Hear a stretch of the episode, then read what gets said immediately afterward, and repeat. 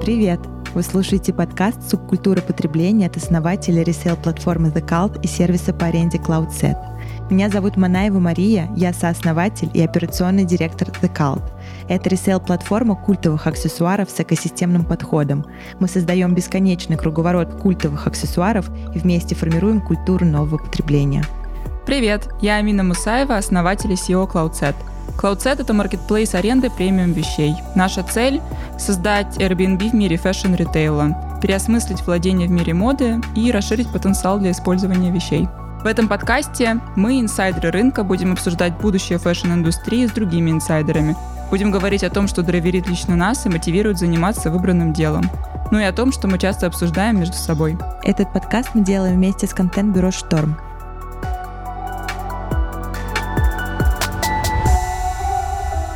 И нашими первыми гостями будут сооснователи The Cult, вообще нас четверо. Это мои подруги и партнеры Аня Автайкина. Привет, друзья. И Таня Ермакова. Всем привет. Четвертый сооснователь Дарья Засименко находится в Аргентине. Не смогла к нам подключиться. Так что сегодня будет дружеский треп, но по делу. Стартуем мы с подведения итогов, обзора главных событий фэшн-рынка 2022 года и прогнозов на сезон 2023. Как можно понять, обзор будет предвзятым и сквозь а, призму нашего личного опыта. Поехали! Давайте, может быть, обсудим, какие у нас а, ощущения от прошлого года с точки зрения ведения бизнеса, что было сложно, какие были вызовы, что получилось, а что нет. Мне кажется, если выделять, не знаю, слово года, угу. да, то я бы выбрала два слова: это адаптация и гибкость. В этом плане молодым проектам повезло значительно больше, потому что когда проект очень большой, когда большая компания, а, им сложно быстро менять свои процессы. А в данном случае, например, если говорить о нас, нашему проекту два года, CloudSet... CloudSet где-то полтора. Полтора, ну, мы почти ровесники. Mm-hmm. Гораздо проще что-то менять в моменте, и на протяжении этого года в общем-то, мы всегда быстро как-то реагировали, старались не делать каких-то долгосрочных планов и менять, не знаю, маркетинг, процессы, там, нашу операционку а, в моменте для того, чтобы результат был более ощутимым, очевидным. Я помню момент, мне кажется, это была весна, когда у нас реально были планы на неделю вперед. Мы вот прям садились обсуждали, что мы будем делать э, там следующую неделю, и вообще не загадывали, что там произойдет через неделю. Мы даже об этом не задумывались и отказывались обсуждать. Ну, кстати, вот в тему адаптации. Сейчас, мне кажется, что новые какие-то такие сложности, которые на нас сваливаются, мы такие, так, окей, назначаем встречу, продумываем следующие шаги еще там несколько месяцев назад, еще там 8-9 месяцев назад, все происходящее было резко пугающее, да, неожиданно. Все равно удивительным образом природа человека адаптируется, собственно, и бизнес в том числе, как продукт человеческого действия. Вот вы, кстати, классно подчеркнули, что делаете такие марш-броски на там плюс 7 дней. Угу. У меня была ситуация совершенно обратная. Мне даже психологически было комфортно делать план, допустим, на какой-то период там вне очевидного горизонта событий, то есть там на год вперед, на полтора вперед. И я бы не говорила в пользу этого подхода, да, то есть это скорее то, как мне было вообще комфортно даже строить коммуникацию с командой, чтобы мотивировать команду, что смотрите, ну вот мы смотрим там на макро-рынок, да, угу. и мы смотрим на макро-картину, и макро-картина говорит нам о том, что есть куча потенциала, что в нас верят, что за нами будущее, да. На самом деле, когда Таня начала говорить, я такая думаю, я вроде ни с кем не делилась своей заметкой. У меня тоже было написано слово года, тире, гибкость, мое любимое. Привет, а, партнер. Привет, партнер. Действительно, все очень сильно и очень быстро поменялось в этом году. И на самом деле, если абстрагироваться, не жить в моменте, вот не смотреть э, в рамках сегодняшнего месяца на то, как выглядит индустрия на нашем локальном рынке, а посмотреть на это все год назад – все очень, очень сильно поменялось. Я вспоминаю, как мы сидели год назад э, в офисе нашего фонда и обсуждали с ними, что а если запустится Яндекс Ресейл, нам условно можно закрываться. Сейчас есть Яндекс Ресейл, есть Ресейл, который запустился в рамках э, Ламоды, все игроки, локальные производства, локальные производители, все так быстро перестроились, все интегрировались в маркетплейсы. И это для меня удивительно. Мне удивительно, как это быстро произошло. Мне удивительно, что сейчас в моменте мы э, очень позитивно относимся к этим изменениям. Для меня скорость этих изменений позитивных, она максимально неожиданная и, наверное, я не знала, что на нашем не очень большом и, возможно, не настолько прогрессивном, как глобальном рынке, а, могут так быстро произойти такие позитивные сдвиги. Вот это для меня, конечно, открытие, когда смотришь э, год назад, ты не можешь поверить, что в моменте декабря 22 э, все было бы вот так, как сейчас, как все изменилось, трансформировалось именно в позитивном ключе. Как вы считаете, какие основные события вот на российском локальном фэшн-рынке произошли в этом году? Ну, я думаю, нельзя не упомянуть выход всех, кого можно в офлайн, так как освободилось много объективно классных точек, там Столешка, Патриаршие пруды. Это места, где всегда была высокая арендная плата, и сейчас все эти топ-места заняты, в том числе и ресейлом, что в целом, мне кажется, большим шагом для всех а, ресейл-проектов.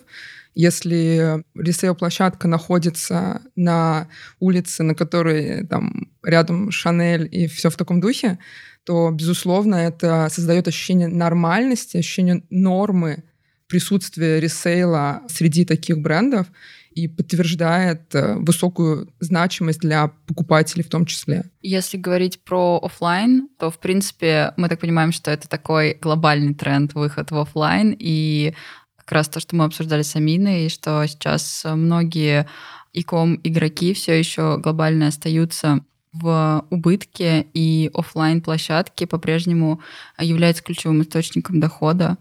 А, для многих глобальных игроков. Да, как бы парадоксально это не звучало, но бизнес-модель универмагов и вот этих департмент-сторов, mm-hmm. она все равно более стабильная и более надежная, чем а, модель э, там онлайн и кома и онлайн особенно маркетплейсов. Вот, то есть есть определенные стереотипы, которые в нас внушаются там особенно медиаповесткой, что mobile first, диджитализация, uh-huh. вот, но если посмотреть на действительно performance, как перформят крупнейшие компании, которые вот просто назовите слету, там, Matches, да, uh-huh. Farfetch, ну, то есть Farfetch — Net-a-Porter, это уже одно целое, там, Mytheresa, SSENSE, потом заходим уже на каких-нибудь ресейлеров, The RealReal, ну, компания, на которую мы все ориентируемся, да, то есть это для нас такие альма-матер. Вот, у них у всех э, большие проблемы. Вот, и эти проблемы, они все-таки в каком-то смысле решаются офлайном.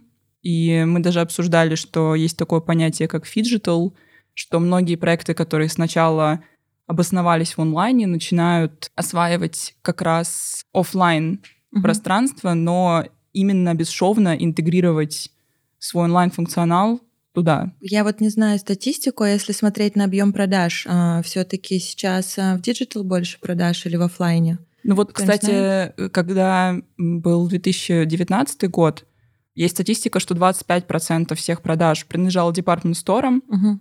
18% онлайн, при том, что 2019 год, казалось бы, что... А остальные проценты куда делись? Остальные проценты, это, я так понимаю, что это какие-то прямые каналы продаж, то есть э, через э, магазины, которые принадлежат брендам. Угу. Вот. То есть э, универмаги четверть, и да, примерно там вот 18 но если смотреть статистику на российском рынке, то, насколько я знаю, те же 12 Stories делились э, своей статистикой, что у них 30% онлайн-продаж и 70% mm. офлайн. Потому что люди вдохновляются там в соцсетях, они смотрят на сайте, mm. они изучают, безусловно, и там бренд с помощью, не знаю, своего текста и визуала вдохновляет человека что-то приобрести, но именно точка покупки происходит именно в офлайне. Я вчера, кстати, заходила в офлайн и купила джинсы офлайн, а выбрала онлайн. Но мне кажется, просто 12 Stories, они изначально как-то офлайн first были, нет? Они сначала открывали магазин, а потом уже начали работать над приложением. Но видишь, вот эта вот связка, которой ты как раз сама и воспользовалась, ну, да. да, ты посмотрела в онлайне, но тебе хочется еще и офлайн. То есть нельзя сказать, что одно заменяет другое. Ну, я, по, я пошла в офлайн, потому что у них хорошая офлайн сеть и у меня там условно рядом с работой, рядом с домом есть магазин. Если бы мне надо было куда-то ехать, и у них не было бы офлайн магазинов, я бы, наверное, заказала с примеркой. Но вот удивительно, у меня там есть э, подруги, которые там работают в других сферах, там банковской, финансовой, и вот я с ними общаюсь, я удивляюсь, то, что они все покупают в офлайне. То есть, мне кажется, нас некорректно ориентироваться, мы все равно такие более продвинутые в сфере, ну, из-за того, что это просто мы этим занимаемся, мы там пробуем все новое. А вот у меня реально есть друзья, они, ну, то есть, там, я их уговариваю что-то онлайн купить, и там они это делают как-то вот с моей подачи, потому что для них это супер непривычно. И, ну, это вот я согласна с Аминой, что это какое-то немножко искажение, что там digital first. Меня еще поражает то, что вот мы только что все обсудили, что 80% условного люкса все еще покупается офлайн, э, и ты такой заходишь да, на Business of Fashion, и тебе рассказ про digital одежду, а все еще в онлайне не начали покупать, а тебе уже предлагают купить digital платье. Мне кажется, это всегда так работает для, к тому, чтобы прийти к тренду, ты должен очень долго о нем читать, знать, слышать, только потом воспользоваться. Самопровозглашающееся пророчество получается. Точно, такое. точно. Ну, я считаю, что онлайн, покупки онлайн и в целом вот эта повсеместная диджитализация, она немного противоречит в целом сущности человека. Ну, мы как бы, мы офлайн существа, нам важно что-то трогать, испытывать эмоции, получать там классный experience. И, ну, ну мне кажется, что те эмоции, которые ты получаешь в офлайне, они несопоставимы с тем, что ты получаешь онлайн. И условно, когда там появились, элект... ну, я могу ошибаться, но насколько вот я помню, когда там появились первые электронные книги, э, все пророчили, что типа бумажные книги вообще исчезнут. Но на самом деле, ну, как бы мне кажется, я не знаю статистику, но сейчас есть тенденция, что люди начинают, наоборот, больше э, читать э, бумаги, потому что ну, лично мне нравится вот это ощущения, там, я могу делать какие-то заметки, даже вот этот запах книги, он тебя там возвращает во что-то. Плюс а, появился телевидение или какие-то шоу, все пророчили, что там театр умрет, но это не умирает, люди все равно продолжают туда ходить, и условно там, если 10 лет назад каким-то VIP-сервисом, люксом считалось, если ты все вопросы решаешь онлайн, если у тебя там, не знаю, есть онлайн-поддержка, то сейчас очень многие говорят и пишут про то, что там через пять там, лет через три года как раз вот этим самым крутым сервисом будет считаться, если ты можешь прийти куда-то офлайн, и тебя там твой банк сможет офлайн встретить, я не знаю, ну, ну да, а онлайн он как раз роскошью, да. Онлайн он скорее как такая дополнительная пристройка. То есть, например, ты заходишь в магазин, у тебя есть опция self-checkout, как вот она есть там в магазинах Амазона, да, или ты можешь сразу, увидев определенное изделие, определенный экземпляр, посмотреть на него в разных цветах и автоматически подобрать какой-то лук, подойдя там к тачпеду и сделав это, не отходя даже от вешалки. Вот, то есть это действительно такой как бы эдон функционал. Вообще из того, что вы сказали, звучит так, что все равно офлайн это какая-то такая новая роскошь, да, иметь возможность, не знаю, посмотреть mm-hmm. а, какую-то страну не в 3D, а с компьютера, да, а посетить самому это роскошь. да. здесь то же самое. Не в Google Maps. Да, не в Google Maps mm-hmm. посмотреть, а вживую. Здесь а, это все аналогично.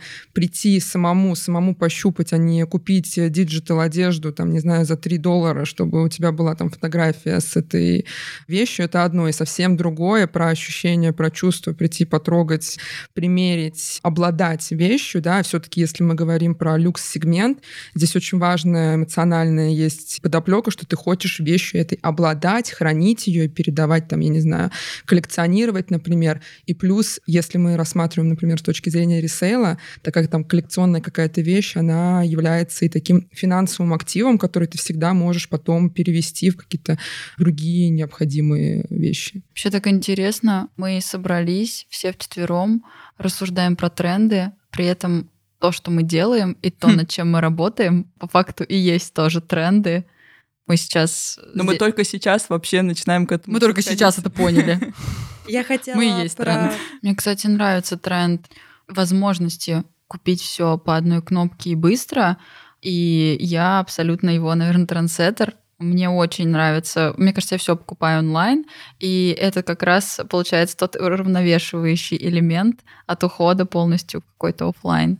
Все равно фэшн это про эмоции, мне кажется, в первую очередь. И это круто, если что-то ты увидел, тебе это понравилось, у тебя есть сразу возможность купить.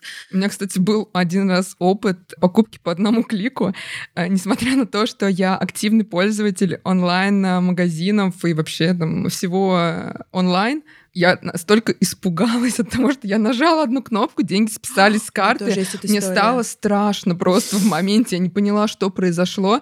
Я подумала, я не знаю, сколько мне нужно еще лет, чтобы я э, воспринимала это как норму. Это для меня был стресс. То есть к этому нужно как будто бы больше времени, нужно к этому подготовиться морально, что ли, к счастью, это отменяемо. Я что. была в 2013 году в Америке, и я помню, что я что-то покупала на eBay, по-моему, это был iPhone, и я его положила в корзину. До этого я привязала карту, я нажала купить, у меня сразу прошла оплата, он купился, и для меня это был такой стресс, то есть это реально просто купила за секунду.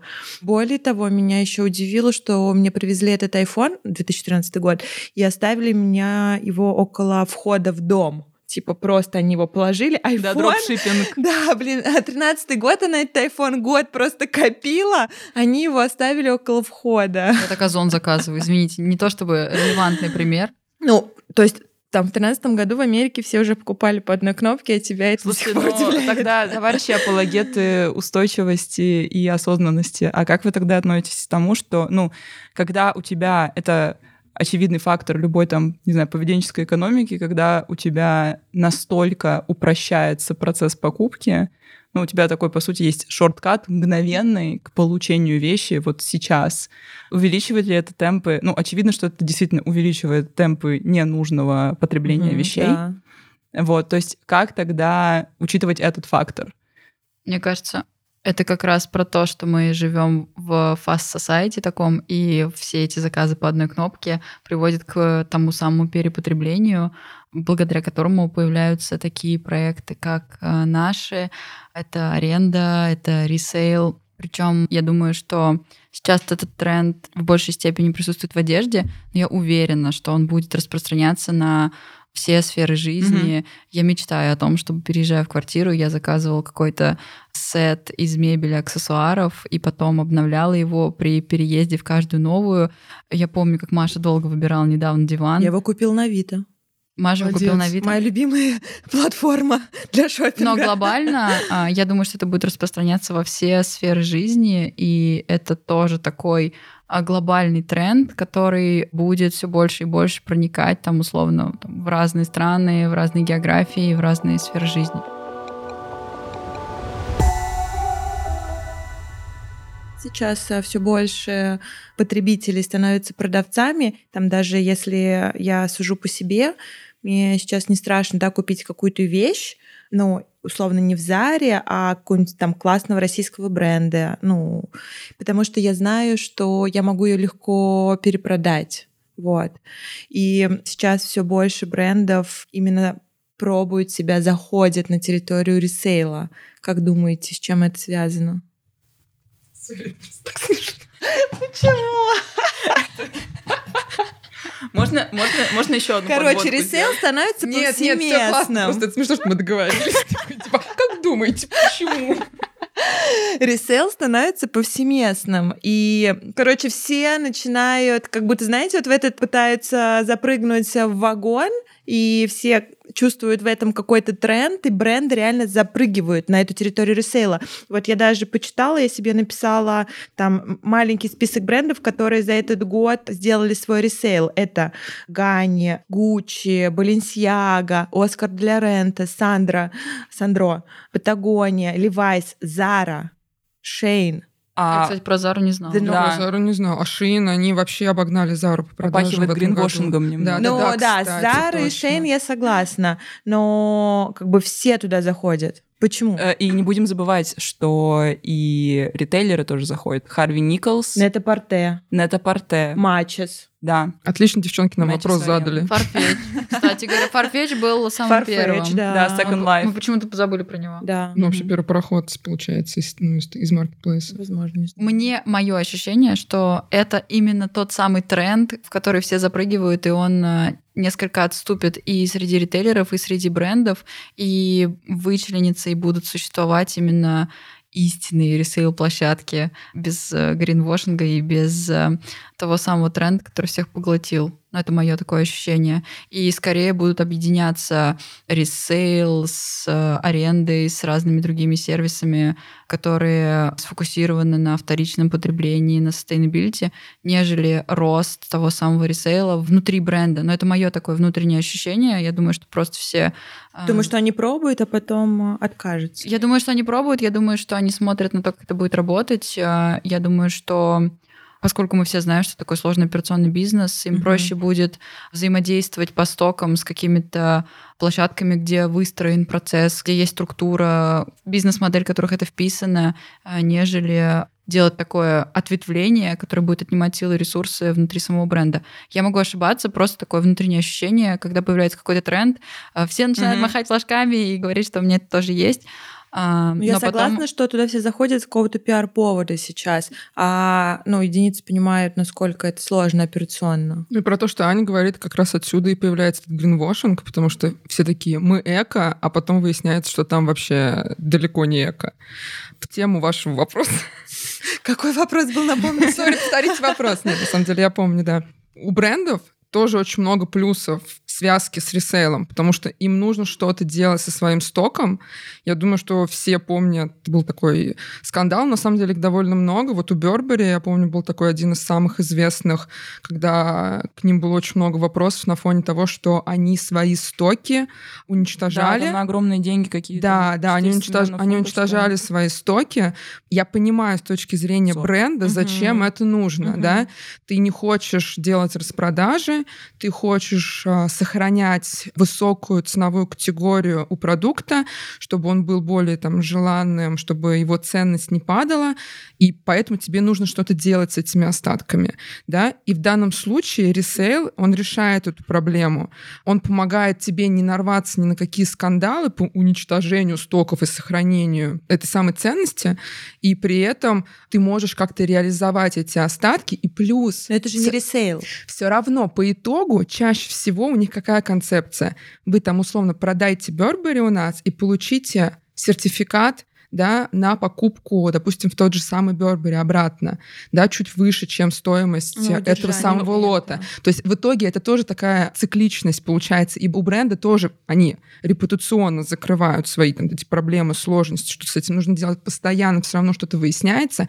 И в этом, кстати, очень сильно, опять же, помогают мои любимые соцсети, потому что это формирует, в общем-то, повестку, да, люди считают, что это недопустимо, недопустимо уничтожать вещи, это не экологично, это неправильно, они это не одобряют, и, соответственно, бренды вынуждены как-то решать этот вопрос. Продажа стока — это не ресейл.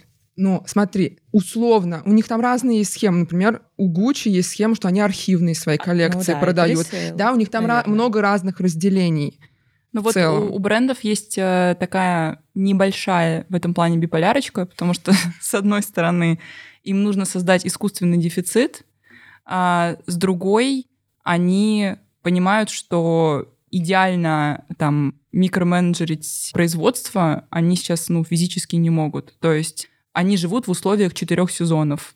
То есть, если бы там было, не знаю, условно, два сезона или один, они бы могли закладывать. Но, опять же, это двойственный эффект соцсетей. С одной стороны, соцсети поощряют и задают определенный тренд там, на устойчивость, на осознанность. С другой стороны, соцсети постоянно воспроизводят новые и новые тенденции. Чем больше тенденций, тем больше нужно производить, и это искусственный дефицит создавать очень сложно. Когда, кстати, Burberry вот э, сжег там на 40 миллионов, кажется, фунтов, они... С- Сложно не заметить. Сло- Пожар на 40 миллионов фунтов. Прожарка. Burn. Вот, но они, кстати, потом э, вообще по Fashion Charter выходили одними из передовых э, брендов по метрикам устойчивости. Ну, в общем, короче, поправились. Для ресейла просто очень важно одобрение люкс брендами, вообще Мгм. их коммуникации. Потому что ресейл говорит, я, там Burberry говорит, я одобряю, это нормально. Сжигание. Да. Я одобряю э, ресейл, я сам туда свои стоки отправляю, вы можете тоже, и что все это запускает, в общем-то, единый комплекс роста э, ну, Тут есть как бы кейсы позитивные и негативные. Там The Real Real, Vestiaire Collective, много с кем запартнерились с точки зрения брендов, кто эксклюзивно представляет свой ассортимент у них на платформах.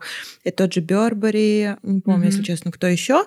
Вот. Маклин, по-моему. Да, но mm-hmm. с другой стороны, например, Chanel, насколько я знаю, очень долгое время уже судится то ли да, с Вестьер, да, то ли с Real Real судится, да, что якобы все сумки Chanel, которые продаются на платформе, не являются оригинальными.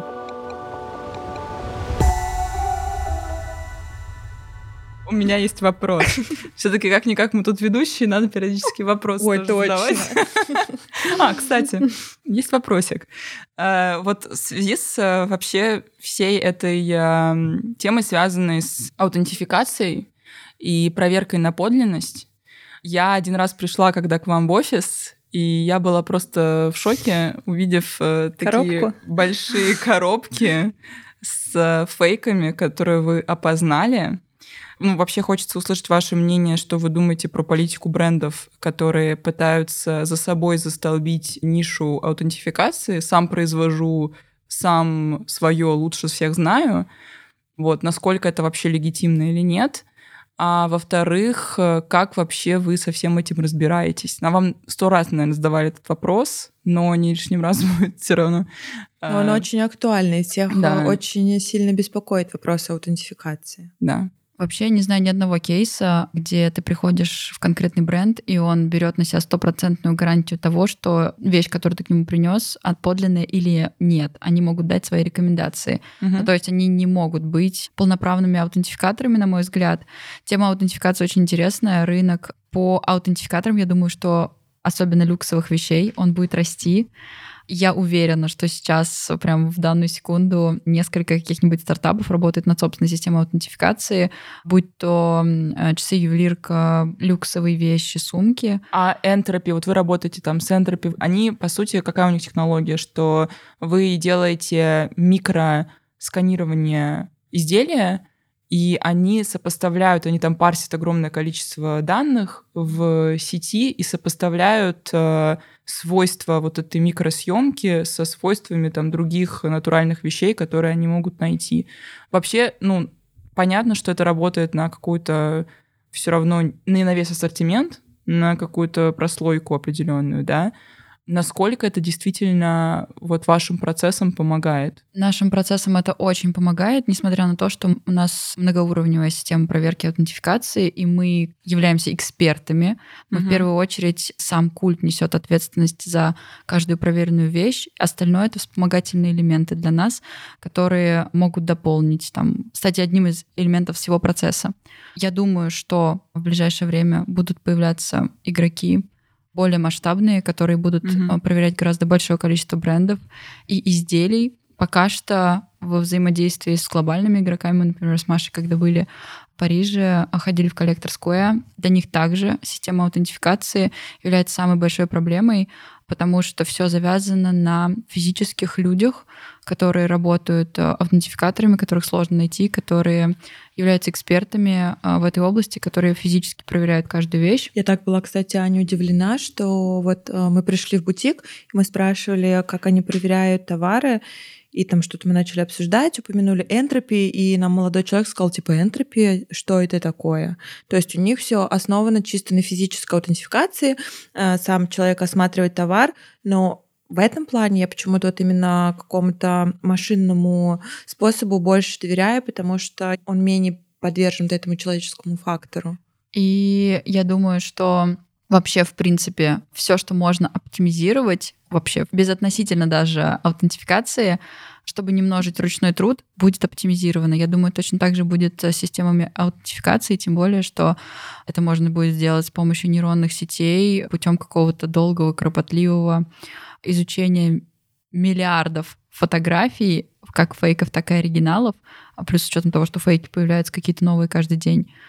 И в какой-то момент появится один, два, много игроков, которые будут закрывать полностью эту потребность. Я так вижу, не угу. знаю, как будет на самом деле. И в тему аутентификации э, важно сказать, что на сегодняшний день объем продаж поддельных изделий превышает, да. если честно, ну, да, да, в да, два раза. Так и есть. Да. Слушайте, я была объем в шоке. продаж оригинальных. Я была в шоке. Был опрос на том же BOF по поколению Z, что процентов там больше 50 уже нормализовали потребление высококачественного фейка. И я, да, да, например, на Алиэкспрессе и на, кажется, JD.com, я, JD? возможно, неправильно называю, uh-huh. это какая-то китайская платформа, там прямо снимают тиктоки на тему того, какой качественный можно дупликат вообще получить. И э, очень часто, кстати, фейк бывает качественнее оригинала, потому что оригинал часто производится ручным трудом. Заходим на Не покупайте фейки. Да, но это не прикольно теме аутентификации я хотела с вами обсудить такой тренд, как digital э, паспорт для всех э, люксовых товаров.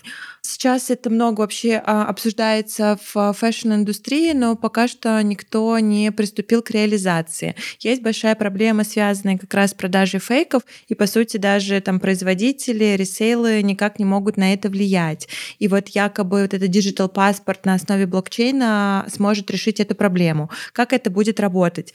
То есть в момент производства товара там вшивается в сумку, я не знаю, в какой-то элемент одежды QR-код по которому ты можешь наводить на этот QR-код, заходить на сайт и отслеживать вообще всю историю, все, что происходило там с этим айтемом.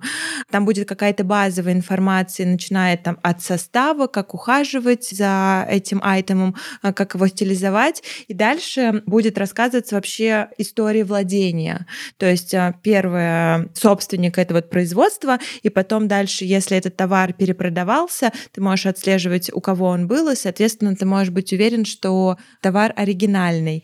И это как будто бы может решить проблему оригинальности, с одной стороны, и с другой стороны, это может дать брендам-производителям возможность получения роялти с каждой дальнейшей продажи этого товара. Mm-hmm. То есть в эту блокчейн-цепочку можно закладывать возможность, что каждый раз, когда товар продается, там, предположим, какой-то процент с продажи продажи уходит непосредственно производителю или продавцу. То есть ты это можешь запрограммировать а, как угодно. Вот. И Сейчас очень много об этом разговоров, но мне кажется, выстрелит тот стартап, который сможет это реально реализовать. Потому что с реализацией много сложностей. Там каждый год производится миллионов товаров, их всех нужно вот в эту цепочку как-то внедрить, присвоить всем вот это ID, дальше со всей этой огромной дейтой, который, ну, с датой, mm-hmm. с объемом информации, которую ты получишь, не надо как-то работать. Но основное, что я вижу, это начнет работать только в случае, если если потребитель будет этим пользоваться, если он реально будет наводить на этот QR-код и отмечать там эту продажу, перемещение этого товара, только в этом случае это заработает. Вот. И как бы как другим способом может решиться вопрос аутентификации, пока что непонятно. И вот мы с Аней а, летом встречались как раз, на нас вышли ребята, которые занимаются разработкой в сфере блокчейна, и они нам предлагали на нашей стране реализовать эту историю. То есть чтобы мы в те сумки, которые к нам приходят на продажу, мы вставляли этот QR-код, mm-hmm. и дальше мы могли отслеживать все перемещения этой сумки и, соответственно, даже получать какой-то роялти. И нам показалось это очень интересным, но тут как бы две возникла проблемы. Первое, что чтобы это заработало, надо, чтобы в целом вся индустрия развивалась, и чтобы вот ты купила, и чтобы ты реально при последующей перепродаже передала вот этот э, код собственности следующему человеку. Это раз. Ну, как бы, если мы просто это сделаем, и этим никто не будет пользоваться, типа, ну, в этом не будет никакого-то смысла. Это раз. И второе, что как будто бы начальным элементом во всей этой цепочке все-таки должен быть производитель, и только так mm-hmm. это заработает. Потому что они, ну, реально произвели оригинальный оригинальную вещь, они это подтвердили, и дальше это уже идет по цепочке. А так как мы ресейл, производитель не может подтвердить оригинальность, и, соответственно, ну да, это с точки zero Ну да, да, да, типа с точки zero это должно запускаться, но мне вот эта история очень нравится. Ну вообще без участия производителя, мне кажется, это поле для подделок да, и неизбежно, что будут эти коды, которые не настоящие. Вот Я... Гуччи вроде уже начали, а, там то ли QR-код, то ли вот какой-то идентификатор, чип. да, чип они начали внедрять в сумки. Я бы вложила стартап, который сделает собственную систему аутентификации или сделает так, чтобы была возможность отслеживать оригинальность вещи.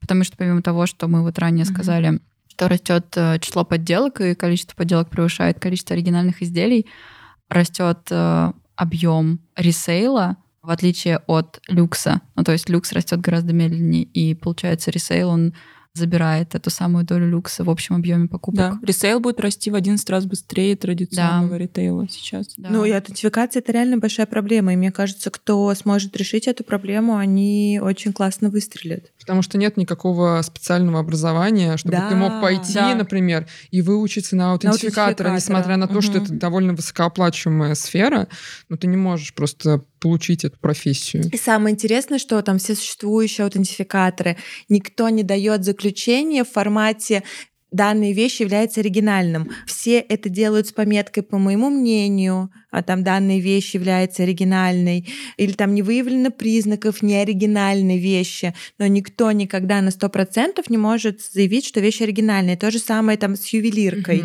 Mm-hmm. Очень легко подтвердить свойства металла, свойства камня, но есть проблема с подтверждением именно бренда. Если нас слушают инвесторы, у нас есть идея, как делать собственную систему аутентификации. Нам нужны деньги.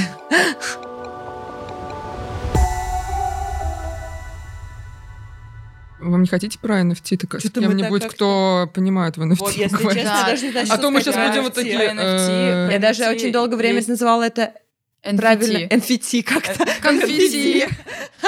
Давайте действительно обсудим. Я, я просто... Я не фанат, но я как бывший геймер, мне есть что на эту тему Ничего сказать. Себе. В общем, Амина, ты можешь нам в двух словах э, сказать, э, что это такое, и, возможно, мы кого-то позовем из специалистов на наш будущий выпуск, чтобы чуть лучше понять. Смотрите, вот с NFT э, есть тоже несколько проблем, связанных с репрезентацией versus utility. То есть та польза и то прикладное значение, которое будет понятно для абсолютно всех. Вот по факту, да, NFT — это как невзаимозаменяемый токен, это форма регистрации собственности. Конфетти — это невзаимозаменяемый токен, чтобы ты знала. Вот, то есть это самый эффективный, быстрый, мобильный, цифровой способ получения вот как раз property IP прав на то, чем ты владеешь. Uh-huh. То есть э, многие воспринимают NFT как, не знаю, там, самоцельный там, арт-объект или то, что имеет какую-то ценность в самом себе, и на самом деле оно так и рекламируется. Но по факту это вот такая чисто инструментальная, полезная, эффективная штука. Что касается вообще одержимости, мне кажется, то, что вызывает у нас у всех э, определенный вопрос, почему именно фэшн — так одержим рынком NFT. Ну, может, мы, как бы, понятно, мы сидим все в этом рынке, и нам кажется, как бы, с нашей башни, что вот мы здесь Слушай, так интересно, активные. мы вначале обсуждали, что вообще фэшн сохраняет вот какую-то традиционность, это офлайн, да. а с другой стороны это вообще какой-то другая Слушайте, сторона это NFT. Если посчитать вообще NFT revenue, такое ощущение, что ну любой бренд категории премиум люкс осваивает в той или иной степени NFT. Есть два момента, что у люкса есть на это финансовые Денежки. ресурсы. Mm-hmm. Это первое. И второе то, что нам из всего NFT мира просто э, фэшн ближе как обычному пользователю, потребителю. Поэтому мы про это знаем. Возможно, этот тренд э, гораздо шире, наверняка точнее. Ну, я Сма... согласна с Аней, что да. у люкса и в целом у крупных брендов у них есть возможности, финансовые возможности для экспериментов. И они видят тренд, они пробуют, и потом, ну, либо туда заходят, либо нет. Вот там Balenciaga, Gucci, насколько я знаю. А, это они вот одежду делали. Смотрите, тут есть одна очень простая штука, вот с чего мы начинали, да, обсуждение — ну, практически начинали, что стоимость привлечения клиента онлайн сильно растет. Угу. И рынок моды думает, как помимо офлайна еще можно привлекать клиента, создавать такой же фолловинг, такую же лояльность как э, это можно было там делать с своим онлайн-инструментарием. И куда все смотрят, самый идеальный, показательный для этого кейс — это игровая индустрия. Мгм. Потому что индустрия гейминга — это индустрия, которая характеризуется очень высокой аддиктивностью, Мгм. очень такой практически культовостью. Вот, то есть игры, они обретают культовый статус, и у них появляется свое движение. Вот, то есть тут стоимость вообще привлечения аудитории и удержания аудитории, она, ну, самая показательная. И все, по сути, как бы завидуют в этом плане гейминг-рынку. Мгм. Вот. Есть э, вообще очень интересный факт, что, например, в Call of Duty ежедневно играют 1900 часов. То есть, э, например, все там бренды, они, ну, стараются как минимум хвастаться, да, количеством времени, средним там, количеством минут, проведенных там на их э, площадке. Мгм. Ну, сколько это может быть? Там 30-50. Вот 1900 часов, если собрать все эти цифры вместе, то это длиннее, чем вся история человечества. И это только одна игра. В смысле? Не поняла, это как? Ну, Какой нехороший lifetime value. Да, то есть lifetime value игры Call of Duty — это, по сути, длиннее, чем А, ты история... имеешь в виду всю... Если взять История- суммарно, да, играли количество, да, часов? количество часов, А, которые офигеть. играются вот в эту, в У эту игру. У меня вопрос. Нужно покупать игровую приставку или лучше не Конечно. стоит?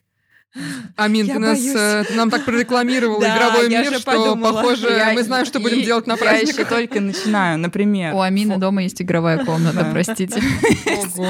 игровая комната с хедсетом. Э, Мне стра... ну, как мне хочется, мне страшно, что меня потеряют.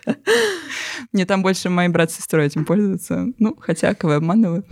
Вот. Можно мы к тебе будем приходить иногда поиграть?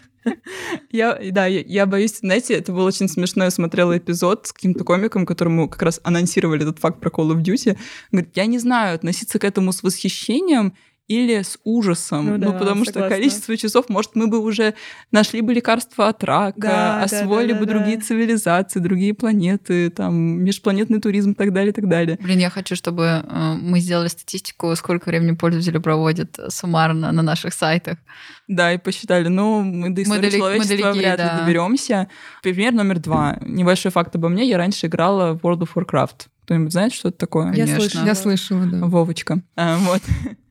И у Вовки, он World of Warcraft, на 2008 год, то есть это время, когда ну, никто еще не разговаривал про NFT, про А, Извиняюсь, игроверсы. это можно на компьютере играть в это? Да, Не да, обязательно. это можно, Мы такие продвинутые пользователи.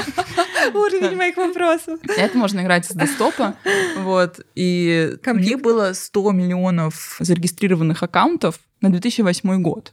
То есть за десятки лет до того, как все стали истерить на тему игроверсов, 100 миллионов пользователей заходили в World of Warcraft и платили деньги, покупая какие-то скины, маунты так называемые, покупая там, я не знаю, какой-нибудь костюм «Моя невера» или там, не Мгм. знаю, меч всевластия и так далее, Я и так далее. в Sims.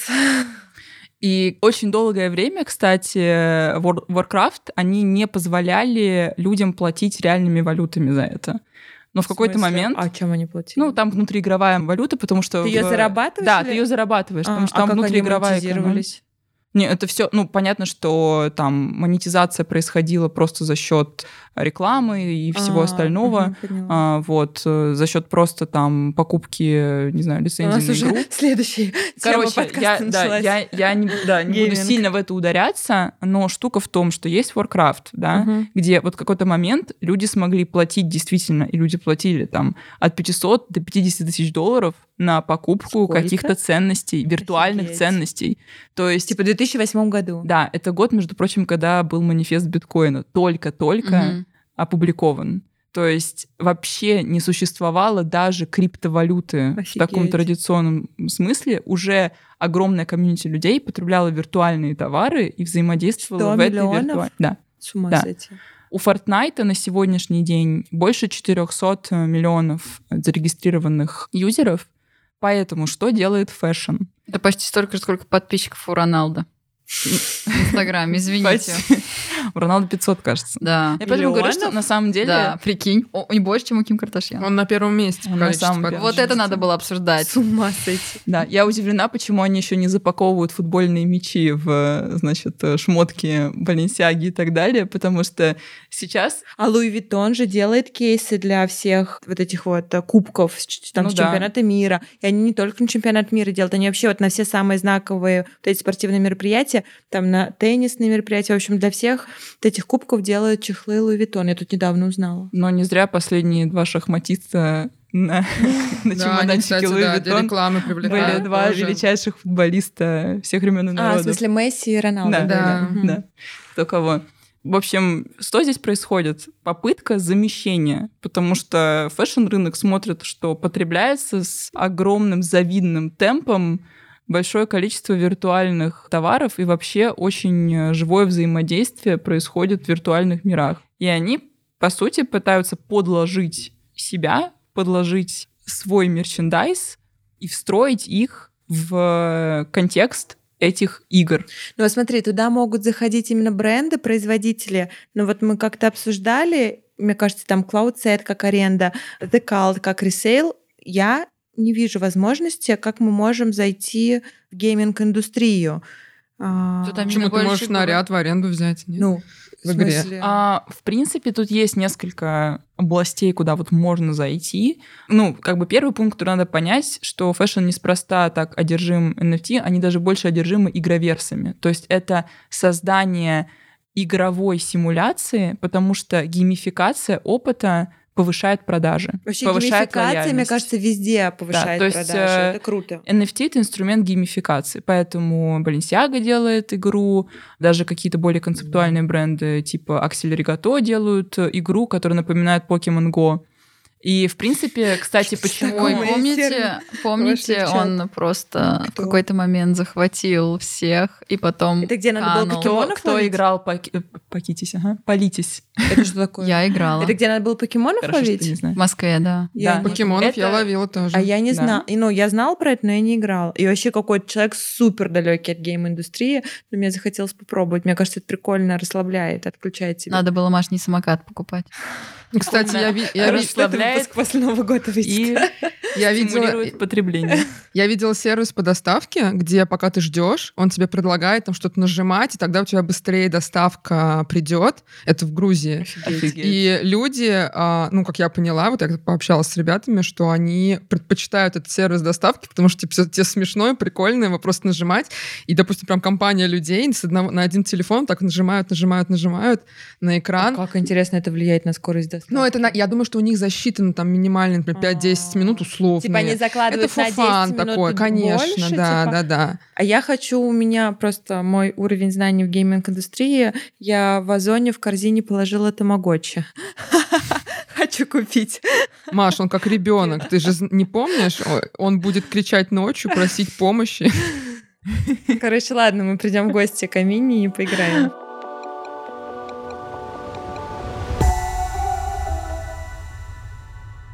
Аня, расскажи, пожалуйста, какие планы ты ставишь на 23 год? Я, наверное, скажу относительно своего видения, раз уж мы говорим про тренды и индустрии фэшн в целом, я думаю, что это касается всех индустрий, но на фэшн это тоже отразится. Я думаю, что ключевым трендом будет размытие границ и категорий между ресейлом, арендой, и e-com ом, ритейлом в принципе. Я думаю, что это все будет объединяться, это все будет выполнять единую функцию глобальной такой фэшн-экосистемы. Сколько просуществует этот тренд, не знаю, но кажется, что мы немножечко к этому идем. И то, что мы обсуждали, интеграция, не знаю, ресейлов, бренды и взаимодействие с а, глобальным ритейлом, вот это все об этом. Мне кажется, что так, что это такое размытие, как глобализация в фэшн-индустрии, размытие тех самых границ, Мгм. объединение категорий, подкатегорий между собой. Мгм. Круто. Вы что думаете? Тань, ты что Там, думаешь? Мне кажется, из э, трендов на следующий год, из того, что мы не упомянули, мы, в принципе, много про что поговорили, это, наверное, какая-то персонализация. И если на это смотреть с точки зрения того же ресейла и вообще вот этого осознанного потребления, это апсайклинг, про который так много сейчас можно видеть, не знаю, даже те же видео в ТикТоке, которые угу. генерят тренды, подтверждают, что людям интересно что-то переделывать исключительно под себя, делать что-то неповторимое. И э, бренды в этом плане как могут себя проявлять, они делают какие-то особенные коллаборации, да, какие-то печатки и все в таком ключе. Но вот апсайклинг, я думаю, это то, что может поддерживаться с точки зрения ресейла, опять же, mm-hmm. и э, подчеркивание себя даже как личного бренда, потому что сегодня практически каждый человек является личным брендом, носителем там, своих ценностей. Я очень верю в циркулярную экономику, и там миссия культа звучит следующим образом, что мы меняем культуру потребления в России, и у нас цель на будущий год как раз а, развивать эту циркулярную экономику, объяснять людям, что сегодня не обязательно физически обладать вещью, но при этом у тебя может быть большой онлайн-гардероб без вот именно этого физического обладания, и мы будем активно работать над э, нашим продуктом с точки зрения технологии, чтобы у пользователя была возможность э, быть разным, больше приобщаться к ресейлу, и входить в эту новую эру экономики, которая про апсайклинг, про аренду, про ресейл, про... Закрывать все потребности пользователя. Mm-hmm. Да. Да. Амина, ты что думаешь? А, я, во-первых, э, соглашаясь с вами, еще бы, наверное, добавила какую-то цифру, которая для меня такая путеводная звезда, цифра, которой я неоднократно говорю, что по прогнозам консалтинговой компании Bain Company к 2030 году 40% маржинальности на единицу изделия mm-hmm. будут приносить альтернативные модели. То есть это ресейл, это аренда, это тот же самый выкуп. Вот, то есть все, что как раз относится сейчас к маркировке альтернативное, оно будет становиться традиционным. тоже традиционным uh-huh. и тоже нормальным. Uh-huh. Вот, потому что альтернативное часто подразумевает какое-то отклонение от канона, вот, а это будет становиться тоже канонической э, моделью потребления. И бренды, которые как раз вот мне кажется, основной тренд — это новый стандарт так называемой омниканальности. То есть раньше омниканальность э, называлась так, что у тебя есть э, продажа офлайн, у тебя есть продажа онлайн, у тебя есть э, витрина в социальных сетях, вот. Ну и, в принципе, у тебя список очень быстро заканчивался. Сейчас омниканальность — это что у тебя есть офлайн, заинтегрированный в онлайн, у тебя онлайн тоже превращается в такую песочницу. Песочницу в том плане, что у тебя расширяется представление не просто о категориях, которые ты можешь покупать, а о форматах взаимодействия. То есть ты захотел, ты купил, ты захотел, ты взял на тест-драйв, в целом ты можешь понимать, что тебе что-то не обязательно покупать, да? да? Например, там какое-то дорогое украшение ювелирное для выхода, ты можешь взять и в аренду. То есть у тебя в целом меняется сознание да. потребления. За захотел, действительно купил на ресейл площадке, а, захотел, сам продал, захотел, сам сдал в аренду. То есть у тебя ты начинаешь пользоваться вещами и пользоваться именно своих условиях. Именно эффективно пользоваться. Эффективно да. на своих условиях. И ты в этом плане еще, что очень важно, основатель э, очень крутого маркетплейса кроссовок mm. винтажных mm-hmm. Goat, он сказал, офигенные. что они офигенные. У них да. лучшее приложение. Но у них, кстати, по-моему, и новые пары тоже у... продаются. Вот. Да. И это самое главное. Он сказал, что мой прогноз такой, что в какой-то момент происхождение вещей вообще перестанет иметь Быть значение. Важно, это да. про то самое размытие вот этих да. границ потребления. То, что ты сказала, абсолютно. Я в это очень верю. Я верю, что даже уже сейчас, когда ты набираешь в поисковике Balenciaga Triple S, и у тебя появляется выдача из икомов, у тебя угу. появляется выдача из ресейлов, там выдача из э, хайбиста, у тебя выдача из лист, из Google Search. В принципе, если у них хорошее состояние, то... Да, это да, все размывается. Вот. И на Goat, кстати, винтажные вещи, то есть бэушные вещи, порой стоят дороже, дороже да. чем угу. вещи, которые от привычного ритейла. Мне очень нравится вот э, в теме ресейла сравнение с рынком автомобилей. То есть, условно, ты покупаешь новый автомобиль, и в момент, как ты вот из магазина на нем выезжаешь, он сразу теряет там 30% своей стоимости. Угу. И в момент, когда ты покупаешь новую вещь, по сути, она сразу, как да. ты в ней выходишь, она сразу теряет там 30-40% своей стоимости. Хотя ты мог ее надеть один-два раза. И иногда логичнее, да, что-то покупать а, на ресейле, угу. вот, и не обязательно это делать там какую-то новую покупку. Ну, на самом деле, была бы я инвестиционным менеджером, и если бы вещи рассматривались просто как актив, я бы называла это очень токсичным активом, то есть токсичным в плане того, что с большей вероятностью он будет падать в стоимости. Почему? Потому что у нас постоянно растут темпы производства, у нас увеличиваются темпы сезонности, угу. при этом вещи стабильно падают в цене. Но можно обладать какой-то чуйкой и реально что-то да. покупать там на условно, не знаю, кто-то сейчас какой-то дизайнер ушел из откуда я думаю из э, ну, например, из Ботеги. Э, ну из из Гуччи ушел Александр Микеле. Да, вот Александр Микеле уходит из Гуччи и ну даже мы на себе а, сразу чувствуем прирост а, продаж а, Гуччи, угу потому что люди начинают скупать, потому что реально в будущем, скорее Но всего, это как раз к тому, будет почему, да, дороже почему продаваться. Э, ресейл будет так актуален и вообще аренда и все вторичное, потому что, по сути, у нас будет уникальная экспертиза в том, как работать с этими, ну, окавыченно говоря, токсичными активами, в том плане, что ритейл — это очень высокорисковый актив, он стабильно все равно падает в цене, постоянно увеличиваются объемы ну, поставок, объемы производства, и чтобы эффективно это как-то оптимизировать, а, необходимо включение ресейл игроков, шеринг игроков. То есть в этом плане такие как бы полезные паразиты, которые начинают оптимизировать рынок.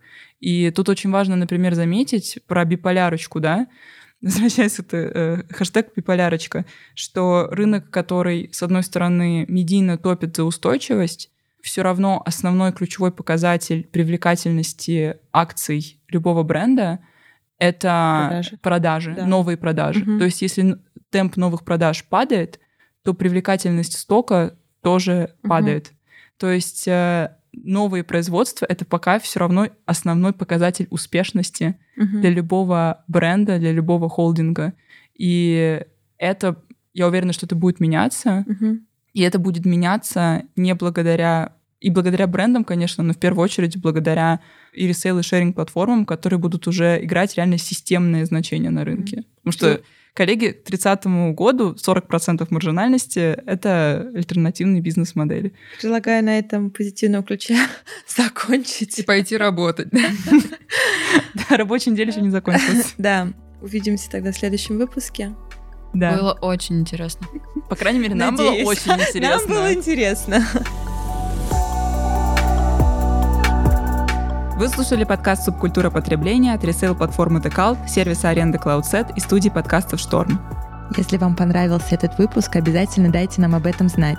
Оставляйте отзывы в Apple Podcast, подписывайтесь в Яндекс Музыке и рассказывайте друзьям. А еще слушайте нас везде, где можно слушать подкасты.